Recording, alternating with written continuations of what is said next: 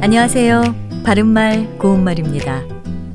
어떤 것을 실제보다 작거나 약하게 또는 낮게 평가하는 것을 한자어로 과소평가라고 합니다.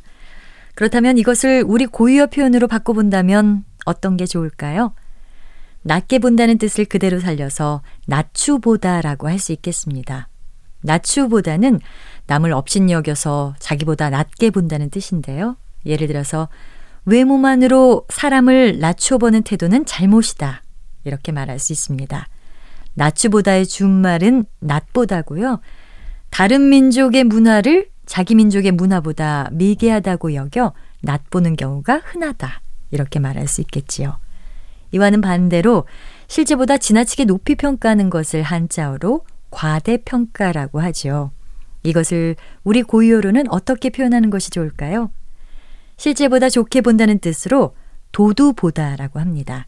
그런데 도두보다는 도 밑에 디귿 받침을 쓰지 않고요. 발음 나는 그대로 쓴다는 점 주의하셔야 합니다.